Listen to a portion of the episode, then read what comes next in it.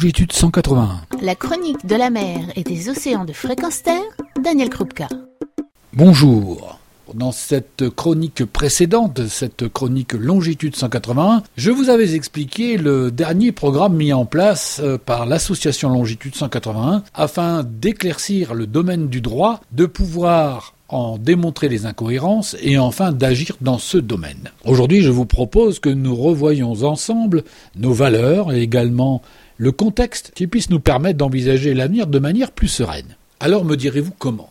C'est ce que je propose de vous inspirer, notamment par la lecture de textes issus d'un livre Homo Natura de Valérie Cabanès, qui a pour sous-titre En harmonie avec le vivant, et dont je vous conseille la lecture car il aborde une nouvelle démarche, celle qui exige de baisser nos armes économiques, de questionner notre rapport à la propriété, de limiter la souveraineté des États, de repenser la démocratie, et enfin de reconnaître que la nature a le droit d'exister et de se régénérer. Et si nous devenions les jardiniers de la Terre, les gardiens du vivant? L'humanité ne pourra survivre isolée du reste du vivant. Nous dépendons des fonctions vitales de la Terre. Nous dépendons de son eau et plus particulièrement du petit 1% d'eau douce disponible. Nous dépendons de la mince couche d'atmosphère qui s'élève sur 800 km au-dessus de nos têtes. Nous dépendons également de la fine peau de 30 cm d'épaisseur que l'on nomme le sol. Nous respirons grâce au liquide amniotique du ventre de la Terre qu'est l'océan.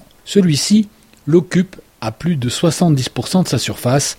Il produit la majeure partie de l'oxygène que nous respirons et abrite la majorité des formes de vie. Nous sommes protégés des tempêtes et des inondations par le couvert forestier qui non seulement nous nourrit, nous chauffe et nous soigne, mais encore génère et nettoie l'eau douce, source de vie. Nous dépendons ainsi de ce couple bleu-vert pour vivre sous un climat tempéré, propice à notre bien-être. Pourtant, nous sillons la branche sur laquelle nous sommes assis et fermons les yeux, avide de distraction, d'accumulation matérielle et de confort qui nous donne l'illusion d'exister. Nous sommes une espèce vivante impliquée dans ce réseau d'échanges dont nous devrions maintenir l'équilibre. Or nous agissons comme des éléments hostiles, pas seulement vis-à-vis -vis de notre Terre, mais aussi entre nous. Nous sommes en guerre contre la vie. Nous créons des lois pour protéger l'environnement comme si l'écosystème Terre nous était extérieur, indépendant, comme si la santé de notre planète ne conditionnait pas la nôtre. Nous nous imposons au mieux quelques devoirs à son égard, mais nous ne lui accordons aucun droit. Pourtant, le constat scientifique qui pointe du doigt les risques d'un déséquilibre majeur devrait nous interpeller et nous faire prendre conscience que les droits fondamentaux humains ne peuvent être garantis sans que le droit à un environnement sain le soit. Le droit de la nature à maintenir la vie sur Terre est un préalable à celui de l'humanité si elle veut perdurer. On le sait aujourd'hui, les conditions dans lesquelles nous vivons changent. Les changements des conditions de vie sur notre planète existent depuis bien longtemps. Néanmoins, nous les avons accélérés, comme en témoigne le réchauffement climatique, la perte de biodiversité et les conditions dans lesquelles nous nous apprêtons à vivre dans le siècle qui vient. Nos ancêtres se sont adaptés de tout temps. Et nous aussi allons donc être obligés de nous adapter à des conditions nouvelles, mais beaucoup plus rapidement que nos ancêtres. Pourtant, force est de constater qu'aucun instinct de survie collectif ne semble se réveiller avec suffisamment de force pour remettre en question nos modes de vie et nos modes de gouvernance. Face à un péril qui nous menace frontalement ou qui menace nos proches, nous savons réagir de façon immédiate, viscérale. En revanche, nous avons perdu ce sens de l'urgence quand il nous menace collectivement en tant qu'espèce, car notre sentiment d'appartenance à l'humanité a été relégué à l'arrière-plan de celui qui nous lie à une nation, à un pays. Ce qui se passe au-delà de nos frontières, guerre, catastrophe, ne réveille en nous que des atermoiements et nous restons plongés dans un déni troublant une léthargie, une incapacité à imaginer le changement, celui qui nous fait face, mais aussi celui que nous devrions entreprendre. Pire, nous alimentons par nos modes de vie les conflits, la prédation de l'homme par l'homme, et bien entendu la prédation de la nature par l'homme.